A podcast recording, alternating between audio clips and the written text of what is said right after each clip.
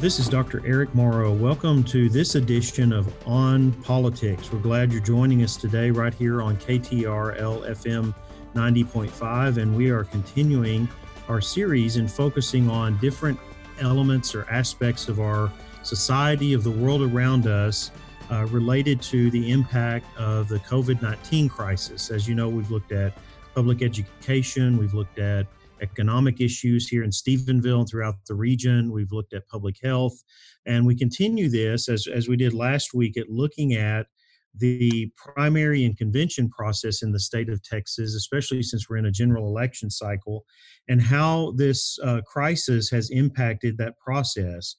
And so we want to welcome and joining us today, we're very uh, glad to have you, Mr. Gil- Gilberto Hinojosa, who is the chairman of the Texas Democratic Party. And understand, Mr. Hinojosa, and looking at your uh, bio, that you've been uh, in this position for uh, almost nine years now, and and so you've seen, I know, a, a, a tremendous amount of uh, change and transition given the general election cycles and even the state election cycles that that we've been through. So I want to welcome you today. You, you are a former judge in Cameron County. Uh, you were in in that uh, in Cameron County's government from 1995 to 2006. Uh, you've had experience at, at, different aspects of the party, both at the state and national level, and uh, we just want to welcome you today. Thank you for joining us. Uh, I wanted the first first question I really wanted to ask was, uh, and I, and this comes from my experience of teaching uh, state and local government here to college students in Texas, but really seeing how that most students and really a lot of people just don't do not understand uh, the primary and convention process. They they they you know some people go they go vote in a primary they think they're selecting the candidates and in a way they are that are going on the on the ballot for the general election but there's a lot more to it than that especially in determining uh, if there's runoff elections or as well uh, the the the party platform and, and trying to look at uh, how that platform will be developed as well as how the party will be represented at the national level when we're in a presidential election cycle. Could you give us a, a little uh, insight in, into really how that process works and, and what happens from the primary on to the state convention? Well, the primary election um, ends up uh, electing our, our nominees. Uh, whoever's going to run under the Democratic ticket in November uh, for the positions that are considered to be partisan positions, uh, the legislature, um, judges, um, uh, different offices in county government like county judges, county commissioners, um, and statewide officials, state, you know, the governor, the U.S. senators, congressmen and women, uh, they're elected in the primary. Texas is a southern state, so it's uh, uh, Texas uh, ha- require is a southern state is required to have uh, a person in order to get a nomination for a, an office. Uh, has to get more than 50% of the vote. So if there, if you don't have 50% of the vote, and by the way, this is unlike most states in the north, um, which is the top vote getter is the nominee. But here in the, mm-hmm. in the state of Texas, um, as uh, in most southern states, you got to get 51% of the vote, 50 plus plus one percent of the vote in order to be the nominee. So if you don't get it in the in the in the primary, you have to run a, uh, do a runoff, and usually it takes a couple of months to have a runoff after the primary election. Primarily because Texas has a law that uh, allows for servicemen and servicewomen to be able to vote. So there's enough. There has to be enough lead time to get them uh, a ballot and to have them return the ballot in order to be able to to have them have access to uh, voting on a runoff. Anyway, once that happens, then we lead into the state convention. Now, what the the purpose of the state convention is different um, in in uh, gubernatorial election years from presidential election years. In presidential election years, which is where we're at right now, um, it it has a lot of the similar functions, but some additional functions that are very important uh, for purposes of, uh, especially nowadays when these presidential elections are are not as clear cut early on as what you saw this time around uh, in in this uh, uh, primary for for the presidency. So normally, what a state convention does is you you uh, you pass a platform. The platform is what the party stands for. You know, all, where we stand on all the issues that are important to Americans. Um, you know, the issue of uh, a uh, economic issues, uh, some social issues, whether or not uh, a, a, woman has a right to choose what to do with her body, um, positions on on marriage equality, um, minimum wage uh, support for um, uh, the right to collectively bargain, and so on and so forth. Issues that are, important to working men and women and families all across the state of Texas, education, healthcare, and so forth. Um, we also uh, entertain and pass resolutions on issues outside of the platform. A lot of them very similar to what's in the platform, but some of them are different. Uh, that, that, that happens both in gubernatorial election years and presidential election years. We also elect at the state conventions on both uh, uh, uh, gubernatorial and presidential election years the executive committee of the Democratic Party, who runs the party uh, all uh, all year long, all the time.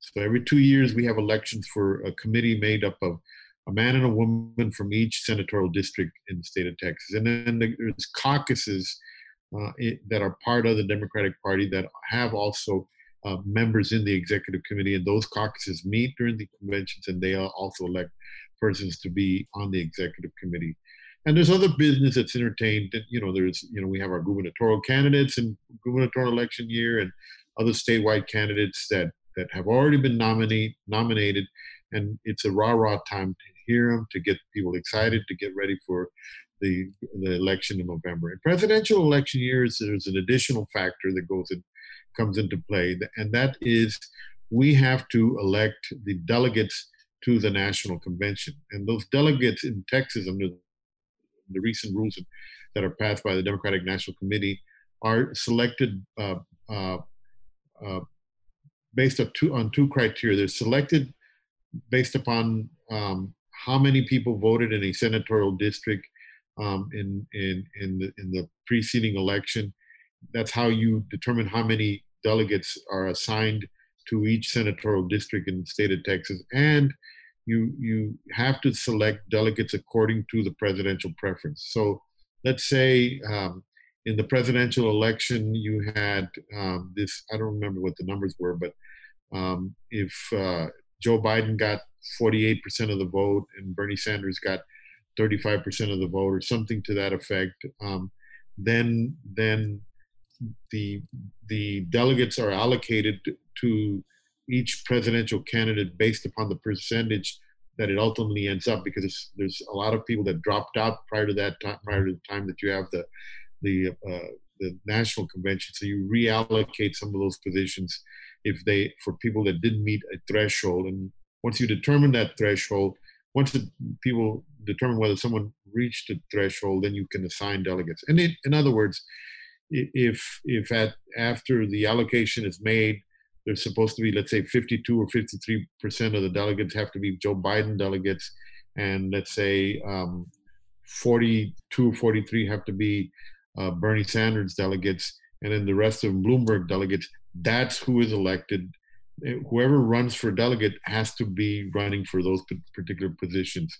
Once those are selected at the state convention, that's who is allowed to go along with alternates uh, to the national convention. And then we also you know, we pass resolutions that go uh, and are presented to the national convention as well. We uh, we also select um, the elector, the the presidential elector, mm-hmm. the people that will actually cast a ballot.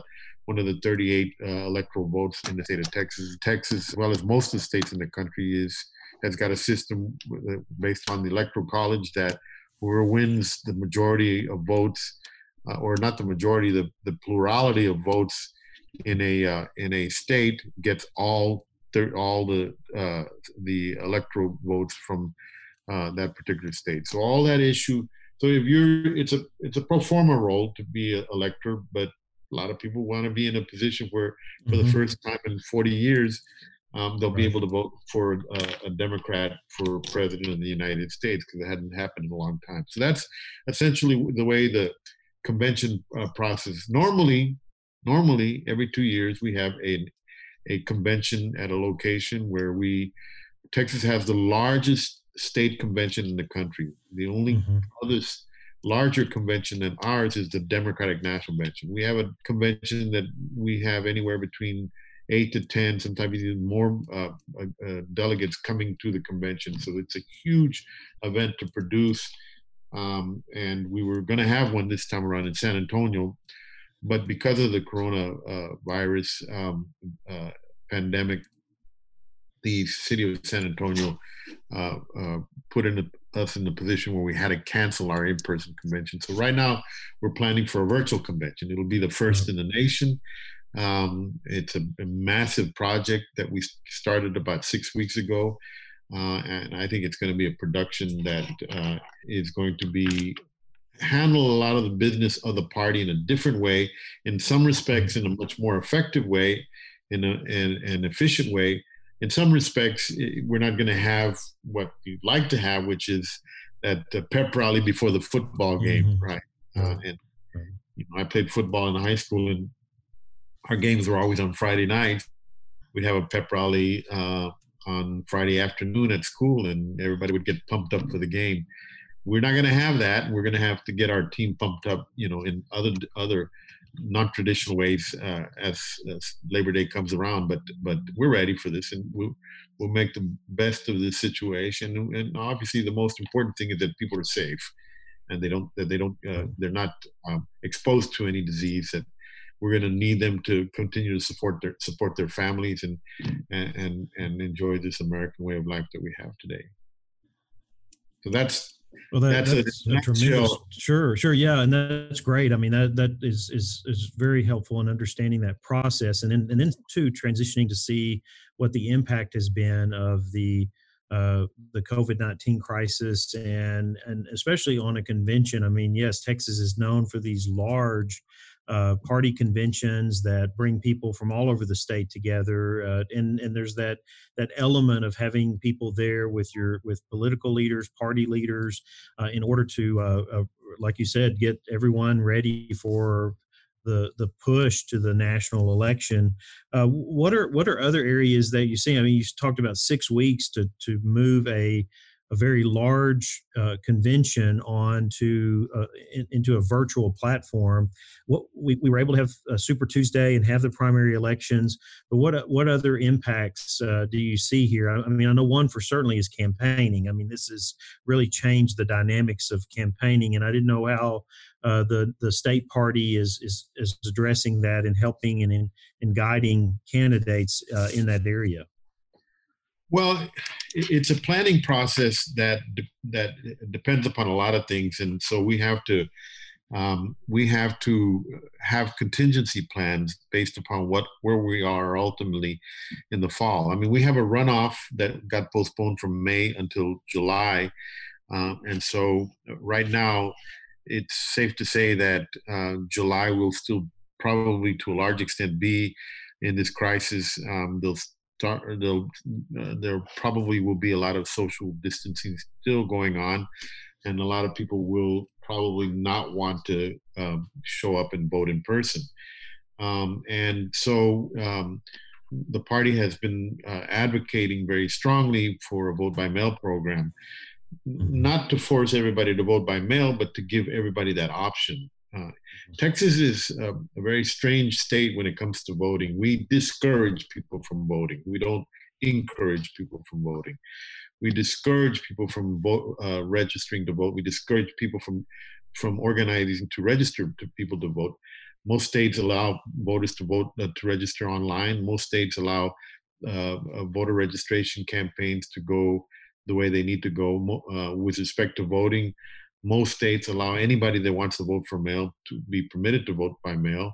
Um, you know, a few states are like Texas, where in order for you to be able to qualify on voting by mail, you have to meet certain specific categories, and there are criminal consequences if you violate those conse- those mm-hmm. uh, criteria. Um, for example, in, or if you encourage people to violate uh, that criteria. In Texas, in order for you to vote by mail, you have to be over the age of 65.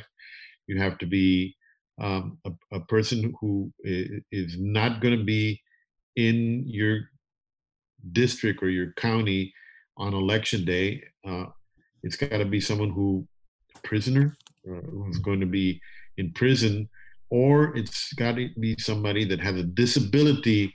If you went to vote, go vote, that prevents you from going to vote, or if voting would cause you physical harm. Um, so initially, um, the Secretary of State's office um, said, well, we're going to let each county interpret it the way they want to interpret that. Um, and that created a lot of confusion. So when we went, we went to the Republican Party and said, look, let's agree that we will approach the governor's office, say anybody that is fearful of uh, of, be, of contracting uh, COVID-19 at the polling place when they go vote in person should have the option to vote by mail. What's wrong with that? It's it's, mm-hmm. it's a nonpartisan issue. Anybody, there's just as many people who, the, the, the coronavirus doesn't distinguish between Democrats and Republicans. Mm-hmm. Right. If, if, if, if you're going to contract that virus, it doesn't matter who you are. And so if there's a high degree of danger that in a polling place that you, when you show up to in a polling place that you're going to contract that virus and and no human beings that haven't gotten it are immune for it from it. So that means there's a good chance that that you can, by attending the polling place and actually voting, you can endanger your life.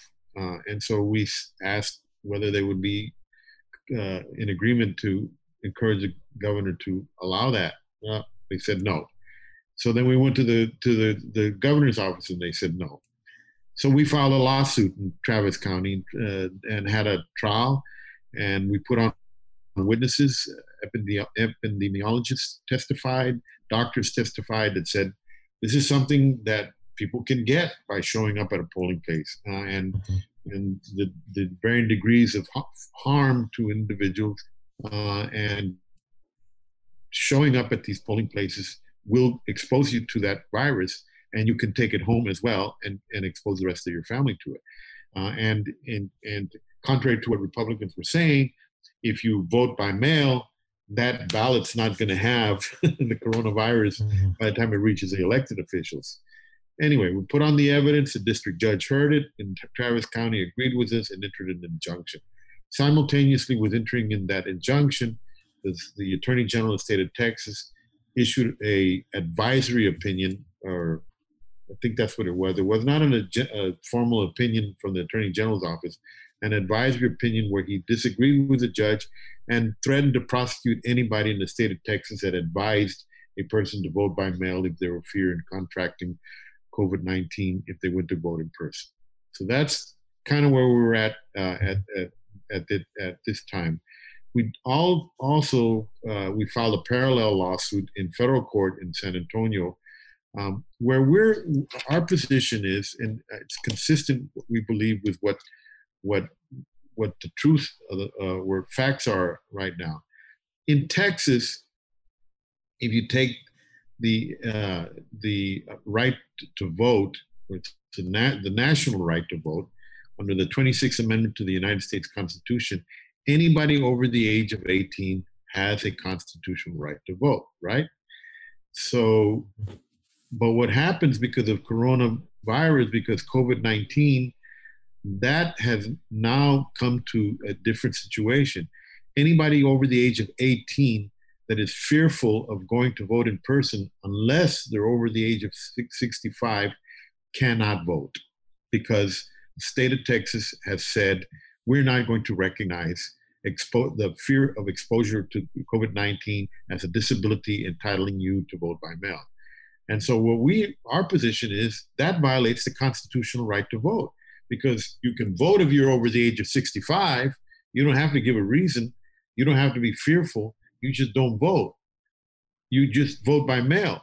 But if you're under the age of 65 and like you and I, I'm not going to go vote in person because I don't want to get sick. I'm over, I'm actually over the age of 65 and I could vote by mail. But if I was under the age of 65, I wouldn't go vote because I'm not going to expose myself and my family to that.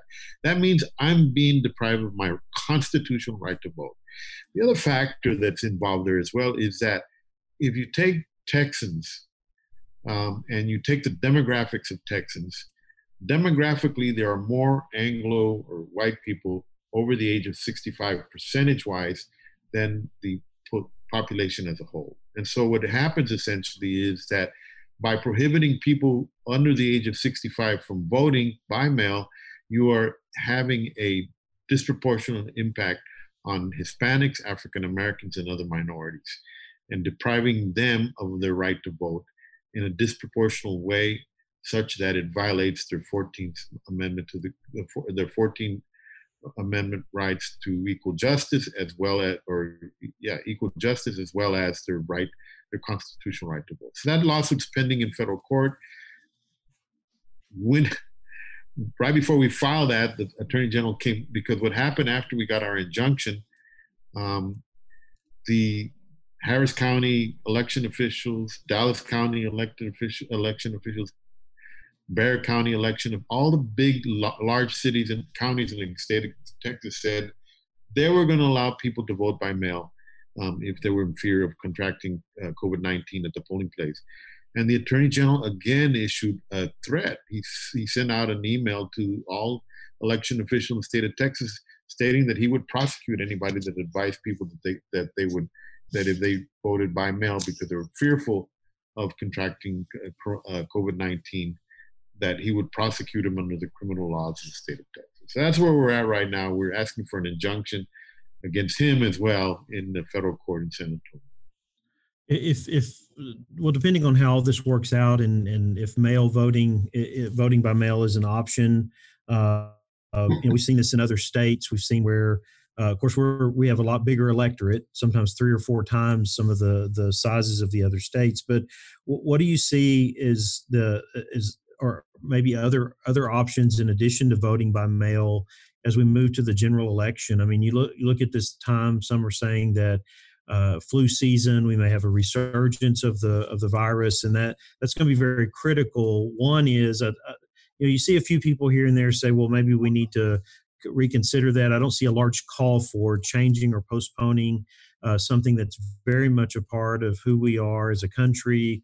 Uh, uh, our, our, elections are very really sacred to us in terms of our right to vote has there been any other discussions or, or, ideas put forward, or do you see anything out there uh, that would say, "Hey, look, here's there's different ways that we can try to handle this to make sure that people are able to vote on election day"? We, we have never, in the history of the United States, postponed an election. Right. Never. Um, in a general election during the middle of the Civil War. Um, uh, the general, uh, I can't remember what his name was, um, that had been the commanding general for the Union forces, um, had been fired by Abraham Lincoln. And he decided to run for the Democratic nomination and was the Democratic nominee for President of the United States against President Lincoln. And the prevailing wisdom out there, because people were tired of the war, was that he was probably going to beat Lincoln and the entire nation was in a civil war. I mean, imagine this: a civil war where we're in the we we are having brother against brother fighting each other in all over the country. Um, martial law was in place all over the all over the country. It would have been a perfect example, a per- perfect situation where Abraham Lincoln could have said, "Well, look, this is not a very con- this is not going to be a good way to conduct an election in the middle of a civil war." And he refused to do that. He made a decision that no matter what, there was nothing more important than preserving our democracy and what we stand for and a person's right to elect their leaders. And even if it meant him losing, then that, so be it, was the way it was going to go. We had a, a similar uh, play, uh, a, a pandemic or a plague in the, uh, in, uh, with the Spanish flu. The election was not postponed. In World War One, the election was not postponed. We were in a world war in the 1940s, and the election was not postponed. And so there is no history for that to happen. What we should be doing is making sure that people have a constitutional right to vote. You know, at the end of the day, if the Republican uh, attorney general and the governor of this state refuse to allow people to exercise the right to vote by mail, we're going to figure it out. we're going to do something. We're going to make sure that people find a way to vote. If we have to have, you know, uh, lines of vehicles and doing uh, drive-by voting all over the state of Texas, and and people can show up and vote like that, that's what we're going to do. We're planning. We have contingency plans in the party to do any of a number of different options in making sure people exercise the right to vote. Whether it's a vote by mail program that would be massive, whether it's a drive-by voting program, where it's some kind of some where it's, it's some kind of program where people minimize the risk to themselves and to their family, we're going to do it mm-hmm. because that's just what we think is what has to happen. And hopefully, and and and what's what's even more, uh, I think, uh, dramatic today is this all predictions in the state of Texas were that this was going to be the largest turnout mm-hmm. election right. in the history of the state of Texas. Right. We're going to have huge numbers of people uh, voting this election.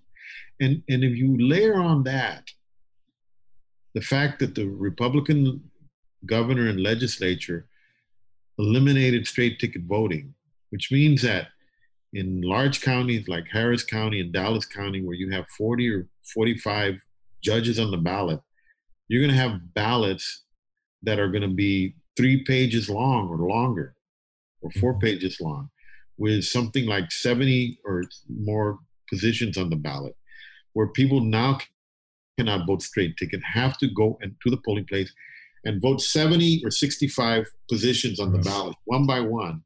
How long are those lines going to be? If you're social distancing, you know, six feet away, you're going to have a mile long line. Right. right?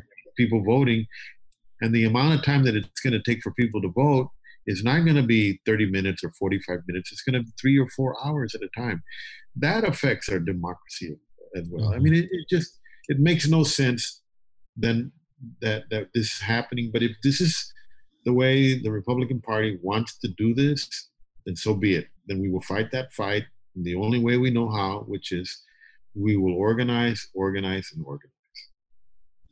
I, th- I, think part of it too is a is a call here for awareness, which is a lot of what we do on this show is providing information and just trying to alert people to to be aware and looking at things that that we may need a, a a lot of election uh, personnel. I mean, it, it, it's one of those things where, uh, in order to process some of this, whether it is by mail or it's by uh, uh a combination or it's by driving by uh, uh, precinct locations. It seems like there's definitely going to be an, a demand here for people really to step up and, and volunteer and work with local election officials uh, to to make this work at all. I mean, otherwise we're going to see those scenarios like you're saying, where you have people waiting for hours and hours to vote, not knowing what the you know the weather or what we have to do related to the to the pandemic. Uh, it just seems like a need for people really to put their support behind a basic right that we have and to make sure that people are able to participate to the full extent in this election. Well, and that that's the other factor that that I, I don't understand how this is going to be handled. There there is a big problem with respect to election officials who's going to run the election.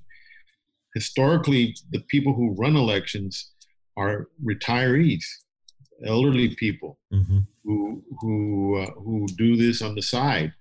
Um, you in Dallas, uh, I think it was in Dallas County. In Dallas County, they they normally normally recruit somewhere between 300 or so um, uh, election officials for the runoff election, or or a lot more than that. But by by right by now, we'd have about 300 they had only been able to recruit something like 65 or 70 up to mm. now. They're short several hundred election officials because no one is afraid. The the uh, the Wisconsin election that happened about three weeks ago, they've already started getting numbers of election officials who contracted COVID nineteen while they were conducting the election, on top of a lot of voters who who, who, who got it as well. So this has ramifications all over the place. I mean, if you don't have people, eh, eh, eh, able to administer the election. Well, how do you conduct an election? Right. Right.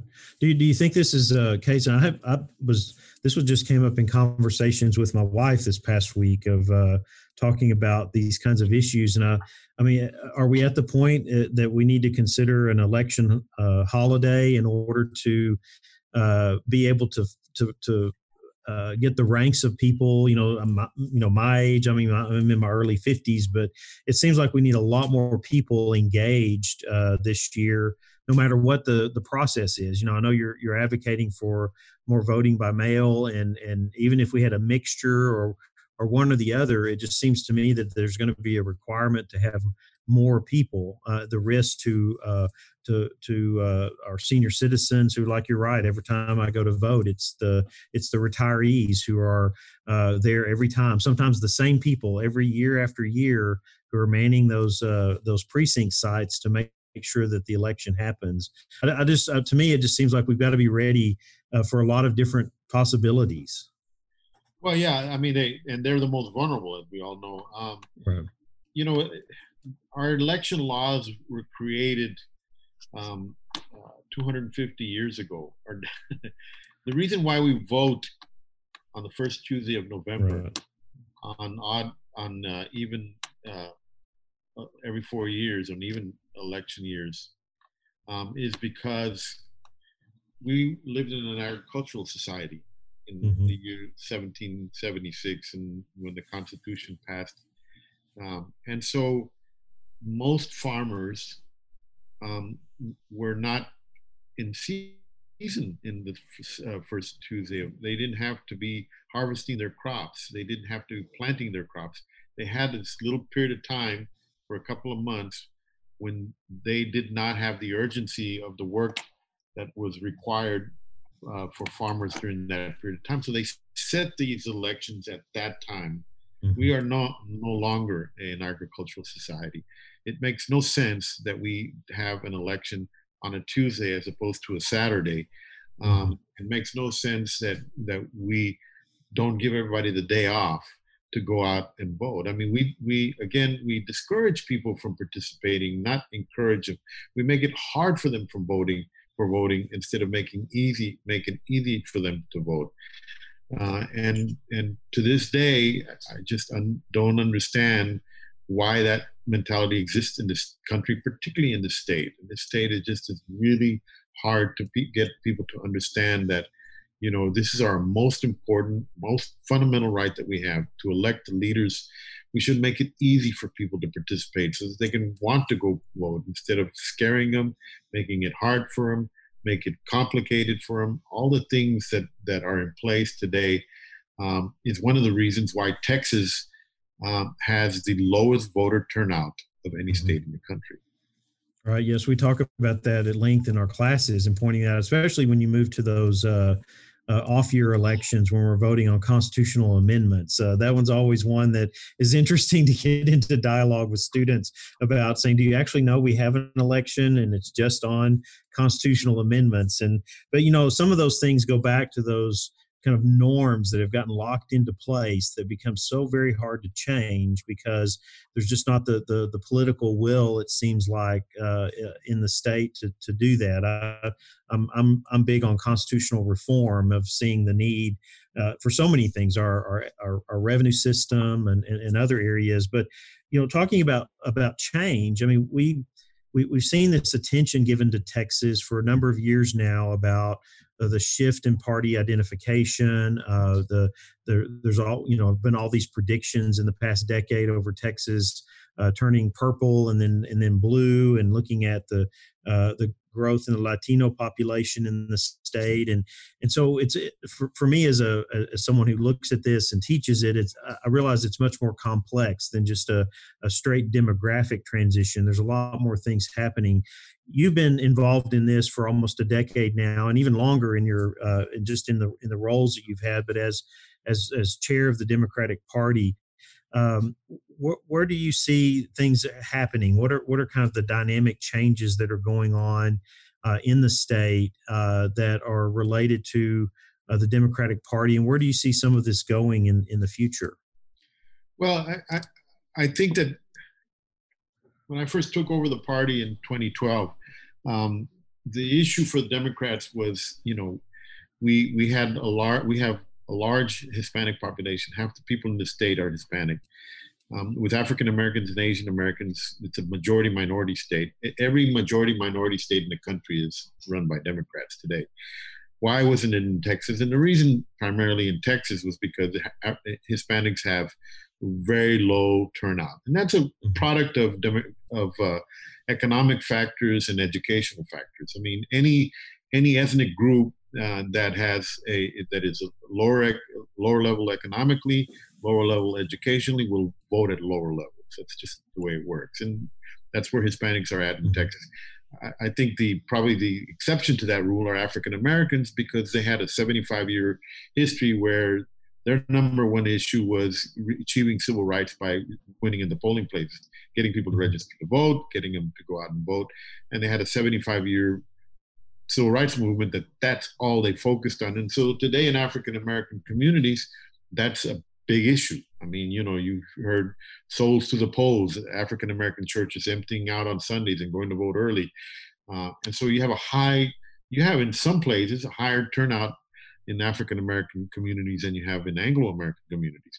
But that that hasn't kind of taken hold with Hispanics, and so our effort has always been to increase voter turnout, increase voter registration, uh, do engagement programs, getting Latinos to understand that voting is uh, not only important for themselves, but for their families. Um, and we've had moderate success in that. Um, places like Houston, Harris County, where we've had, you know, almost a million people registered to vote, most of them Hispanics in, in the last uh, three or four years, and continue to, to do that. But you still, mm-hmm. along the border, have low voter turnout in Latino communities. What's happened in Texas is a little bit different, though, where we have had major demographic changes in Texas that has changed the political landscape of this state has been in the suburbs. In the suburbs of Texas, outside of Houston, Travis County, or Austin, and the DFW area, um, has been huge numbers of people moving into these suburban communities from the East Coast and from the West Coast. People who were not traditionally people that automatically voted for, you know, Republicans that that that that had that knee-jerk reaction to partisan politics. They're coming in with either two, either an open mind, not necessarily a Democrat or Republican, or they were coming in with a Democratic party frame of mind. They consistently voted for Democrats in in the states that they came from California, New York, New Jersey, up uh, the East Coast, uh, and they moved to Texas in large numbers in these suburban areas. And when they started participating in elections, they were looking at things either more objectively or more leaning towards Democrats. And that's what you've seen in terms of the changes and why we've been able to mm-hmm. achieve a lot more um, success in the last four or five years, six years in the past. We're much more we're much more organized than we were before, and and I think the, the National Party has focused a lot more in Texas um, in in the last few years. I mean, we we are receiving funding from the National Party this election cycle, probably 20 times more than we've ever received before. Um, we the the National Party has targeted seven congressional seats twice as many as any other state mm-hmm. uh, in the country. We have a full-time office of the Democratic Congressional Campaign Committee in Texas uh, because of these big Democrat demographic changes. In 2018, we picked up um, um, 12 state house seats. Right now, given the normal demographic trends, you would have thought most of those positions were Hispanics or African Americans. The great majority of members in the legislature today that are Democrats are either Hispanic or African American. Out of those 12 seats that we picked up, the majority of them were not Black or Hispanic. Mm. They were Anglos that were elected. Most of them, by the way, were women, but but it was not the normal uh, demographic group that we have depended upon in the past to win in elections. And the reason you saw that was because most of these victories occurred in suburbs. uh, outside of Dallas, Fort Worth, that area, outside of mm-hmm. Houston, uh, outside of Travis County. I mean, at one point, for example, in Travis County in Austin, um, uh, half the state reps were not were Republicans in this county, Travis County, that everybody considers to be the liberal bastion of the state. Well, mm-hmm. now because of these changes in the suburbs, Williamson County, for example, would be considered a, a, a suburb. Georgetown of, of uh, Travis County, we elected two state representatives in districts that we hadn't seen a Democrat in years. Uh, and, and, in those counties, you're seeing more uh, county commissioners getting elected, justices of peace. Same thing outside of, of Harris County, Fort Bend County. It's the best example I can give you. Fort Bend mm-hmm. County is, I believe, the seventh largest county in the state of Texas. It's the home of Tom DeLay. Remember, mm-hmm. him, uh, Tom DeLay was the, the Republican majority leader um, in Congress uh, many years ago. Uh, he got indicted and then got a, the charges were thrown out. Uh, and he ran that part of the state with a uh, with an iron hand this elect we had not elected a single county-wide Democrat in that county in generations, right? Mm-hmm. Last election cycle, 2018, in Fort Bend County is a suburb of Harris County or of Houston. In fact, part of of, of Houston includes Fort Bend County, right? City mm-hmm. limits include Fort Bend County. We this last election cycle, we won every single county-wide position in the county. Mm-hmm. And we not only that, we elected an African American um, district attorney and the first Indian American county judge in the history of the United States of America mm. in this this county. And so that's an example of right. a combination of demographic changes there. In that in that county, you did have a lot of people moving in from outside, but you have a large Indian American population, an Asian American population, that has that has become uh, that has moved into that area, but also become more politicized in the last few years. And so you've seen that county shift dramatically in the last four to six years. So, but you're seeing places like Collin County, Denton County, outside of Dallas Fort Worth area that are turning more and more in the direction of the Democratic Party. There are numbers where we would lo- lose those counties by 22, 23, 24 percent. Um, we're down to, you know, two, four percent nowadays. And gradually, it's those counties probably within the next two, if not this election cycle, within the next two years, they'll be they'll they'll be basically blue counties. This makes uh, every election cycle in Texas going forward an interesting uh, to see how things do are changing uh, throughout the state.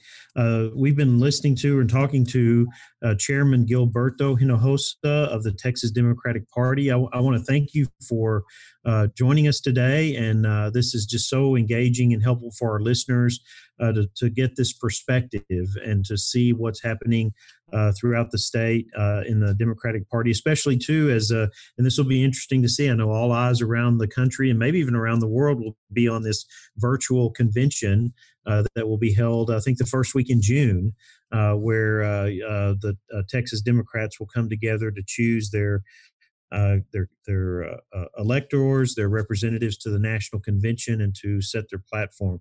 Thank you so much for, for joining us today. Thank you for having me. Appreciate it.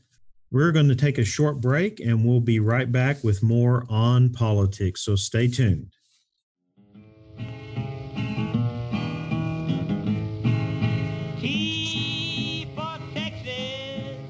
For Texas is a Texas based history podcast from historian Dr. T. Lindsay Baker.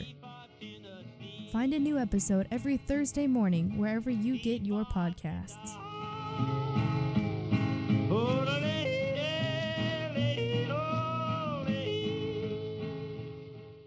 Welcome back to On Politics. We are glad you're joining us today, and we want to wrap up the show looking back at the two interviews that we've had over these past two weeks. The one last week with James Dickey, the chairman of the Republican Party of Texas, and Gilberto Hinojosa, who is the chair of the Democratic Party of Texas, that we just interviewed on the first segment of the show today and just really kind of bring this information that we've received together. And so I've got several points here that I just want to make in wrapping this up and then really looking ahead at the election calendar and where we position all of this in relation both to Texas and the general election uh, that will be on November 3rd. So one one of the things that I think we see in these two interviews and the information we receive from the two chairmen are the conventions. We know the Democratic convention is going to be virtual. It's going to be in the first week in June. Uh, and so that's a unique thing because this is one of the largest political conventions in the country, if not in the world. And it'll be interesting to see how that works in a virtual platform. For the Republican Party, they've moved their convention to mid July uh, in Houston, and they're still planning a face to face event, uh, of course, monitoring the the pandemic and how it's impacting things as the, as the state begins to open back up. Uh, so this will be very interesting contrast here to see how both parties uh, address this in their conventions, especially in the midst of this crisis, as we discussed in both interviews. Also, I think one of the things that we see emphasized by both parties, uh, and both chairmen mentioned this, is participation the anticipation is, is that there will be a high voter turnout, the highest in the history of the state for a presidential election, possibly 10 to 11 million uh, voters uh, will cast ballots in November, depending on the environment and the circumstances that are going on. And so this is going to be a challenge. Uh, it would be in a regular election cycle a challenge because that many people voting, especially in metropolitan areas where there are precincts where there would be lines and, and hours of waiting. And so they have two different strategies here. You see one with the Republican Party of we just need, we need more people, we possibly need more polling sites, uh, we we need uh, we may need to put social distancing in place. The Democrats have made a move to try to push the state and in, influence the state to offer more options by mail. Uh, in addition to saying, yes, we're going to need more options on election day, uh, including uh, polling sites where people can go and vote in a timely manner. So the the critical thing here, I think, is participation, is is, is being ready. I think prepared, all of us, is that there may need to be more people involved in just the election process and being willing to be election workers and, and being willing to uh, look at what options you have in order to be able to cast your ballot. All of this is in flux and is going to, uh, the planning now is so critical to be ready for election day in November. And then, if you look at this and, and, and the discussions with both uh, chairmen, transition in Texas, both parties are preparing their, their platforms. They're putting those platforms together uh, for the upcoming uh, state uh, legislature, which will meet uh, beginning in January uh, following the election. And this convention is a time for those platforms to be put together. Uh, we know that that certainly the Republican Party platform is critical given the majority that they've had in both the House and Senate in the state. Uh, but that's changing. And as we talk with Chairman Hinojosa, uh, we see that demographics in the suburbs and many places throughout the state are changing, and Democratic representation, representation by people elected uh, identifying with the Democratic Party, uh, those numbers are increasing. Uh, they've been increasing very slowly, uh, but at some point, we're, we're, there's going to be more and more of an influence, and we'll be looking at that in this election and in the uh, the next uh, legislative session. So these are some things to be watching in the in the months ahead as we look to the general election. Part of this is putting it within a timeline, not just for Texas but nationally. As we move through the month of May, we have Nebraska, Oregon, uh, Hawaii, Guam that have primaries that have been rescheduled or, or are scheduled. Looking into June, a number of states Indiana, Maryland, Montana, uh, New, Mex- New Mexico, and many others uh, have their primary scheduled. And then into June, uh, also in June, Puerto Rico, Georgia, West Virginia, Kentucky, New York, uh, just a lot of primaries. Even though it seems like the the presidential candidates are set for the general election, uh, these primaries are going to be very critical. And then, of course, in August, we have both the Democratic National Convention in Milwaukee uh, which will be August 17th through 20th, and then the Republican National Convention August 24th through 27th in Charlotte, North Carolina. The Democratic Convention was moved, but they are still planning face to face conventions in order to conduct the business of the parties and prepare for the general election. And then, of course, following that, we have four debates scheduled September into October. uh, before the uh, general election on November 3rd.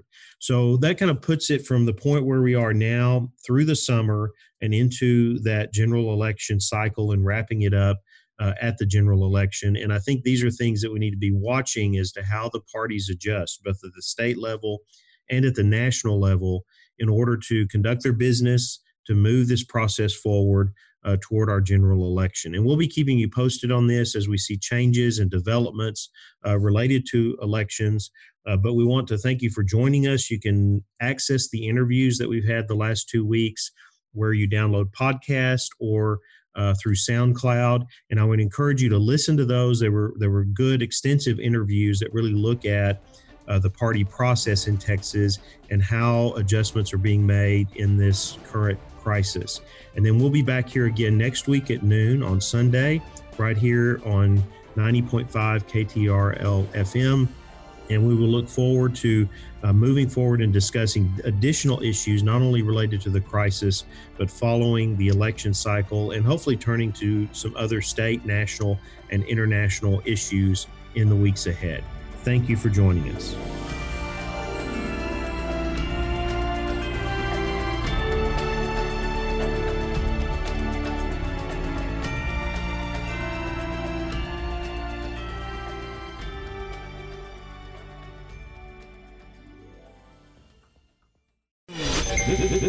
Tarleton Radio Network podcast with production from AJ Heyer and Taylor Welch. Find more great shows by searching Tarleton Radio Network wherever you get your podcasts.